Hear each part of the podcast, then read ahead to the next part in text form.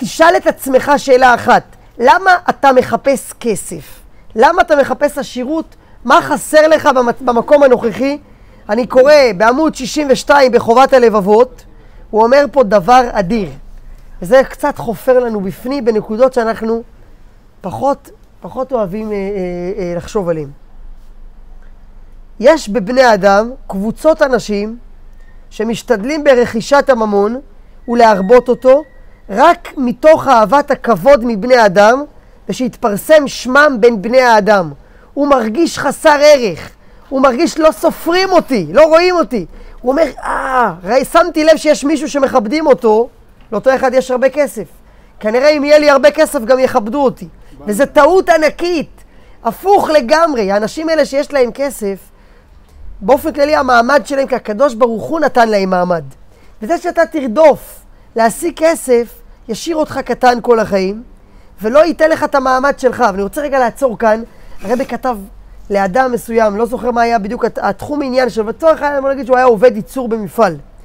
והרבי אמר, תדע לך, שאנשים מעריכים בן אדם לא בגלל תפקיד, אלא בגלל שהוא עושה את התפקיד טוב. אם אתה כעובד ייצור, תעשה את זה נכון, תעשה את זה טוב, תעשה את זה מקצועי, תביא איזשהו ערך, יכבדו אותך. כי זה מה שאתה. איך אה, אומר אחד הסטיקרים? תהיה אתה, כל השאר כבר תפוס. יש דבר אמיתי, אם אתה לא אתה, איך אפשר לכבד אותך? הרי רוצים לכבד אותך ואתה לא נמצא, אתה מחפש דברים אחרים. הוא אומר חובת הלבבות, מדובר על ספר שנכתב לפני אלף שנה, ותראה כמה זה רלוונטי להיום. הוא אומר שאנשים רודפים את, ה- את הכסף, והביאם לידי כך מה שהם רואים, שהמון העם מרוממים את בעלי הממון ומכבדים אותם, מתוך תאוותם למה שיש אצל בעלי הממון. הוא אומר, או, על הדרך, למה אנשים מכבדים עשירים? כי הם מרגישים, אני אכבד אותו, אני אולי אקבל משהו מאותו זוהר, אולי גם אני אקבל, אני אולי אה, ככה, אני אקבל איזה מעטפה, משכורת 13.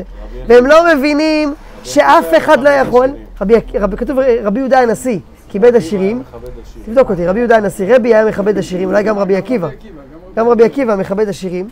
אז זה הרבי אומר שדרך העשיר הוא יכול להשפיע גם על אנשים רחוקים, גם על אנשים אחרים, בגלל שזה הדור של תהפוכות. ויש על פי ההלכה מושג אמיתי של לכבד בן אדם עשיר. אתה יודע למה? כי אם הקדוש ברוך הוא נתן לו את הניסיון הזה, כנראה שהוא ראוי לכך. כנראה שיש לו את הכוחות להתמודד עם זה. לא כל בן אדם מגיע לאושר והוא באמת מוצלח. וכאן הוא אומר דבר אדיר.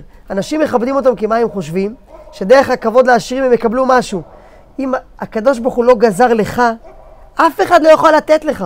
גם אם כולם ינסו ויתאמצו לתת לך, שום דבר מזה לא יוכל להגיע אליך. בית אותו בגלל הזכות שיש לו לתת לעוד הרבה אנשים פרנסה. כשבן אדם פותח מפעל בישראל, הוא, הוא זוכה לפרנס עוד הרבה מאוד עובדים. אבל אני לא מעריך אותו בגלל שדרך הערכה אולי אני אקבל כסף. אני מעריך אותו כי בורא עולם רואה אותו כשליח גדול מאוד. כמו הסיפור הגדול, לא אספר את כל הסיפור, ככה לפחות הבדיחה מספרת על רוטשילד, שקיבל פעם בקשה לשלם חתונה. מסתבר שהיה יהודי, כתב מכתב לכבוד בורא עולם, יש לי בת לחתן, עלויות 100 אלף שקל, עשה שם את החשבון, ככה אני משלם 80 אלף לאולם, עוד עשרת אלפים לפרחים, עוד עשרת אלפים לביגוד, 100 אלף שקל לאולם. הדבר לא יודע מה לעשות, שלח את זה לרוטשילד. רוטשילד הסתכל, הסתכל רוטשילד על המכתב, אמר כזה תמימות, שלח לו צ'ק 80 אלף שקל. אחרי שלוש שנים עוד פעם, יש לו בת שנייה לחתן, הבן אדם שולח מכתב, לכבוד בורא עולם, הוצאות חתונה, עוד פעם עשה חשבון 100 אלף שקל.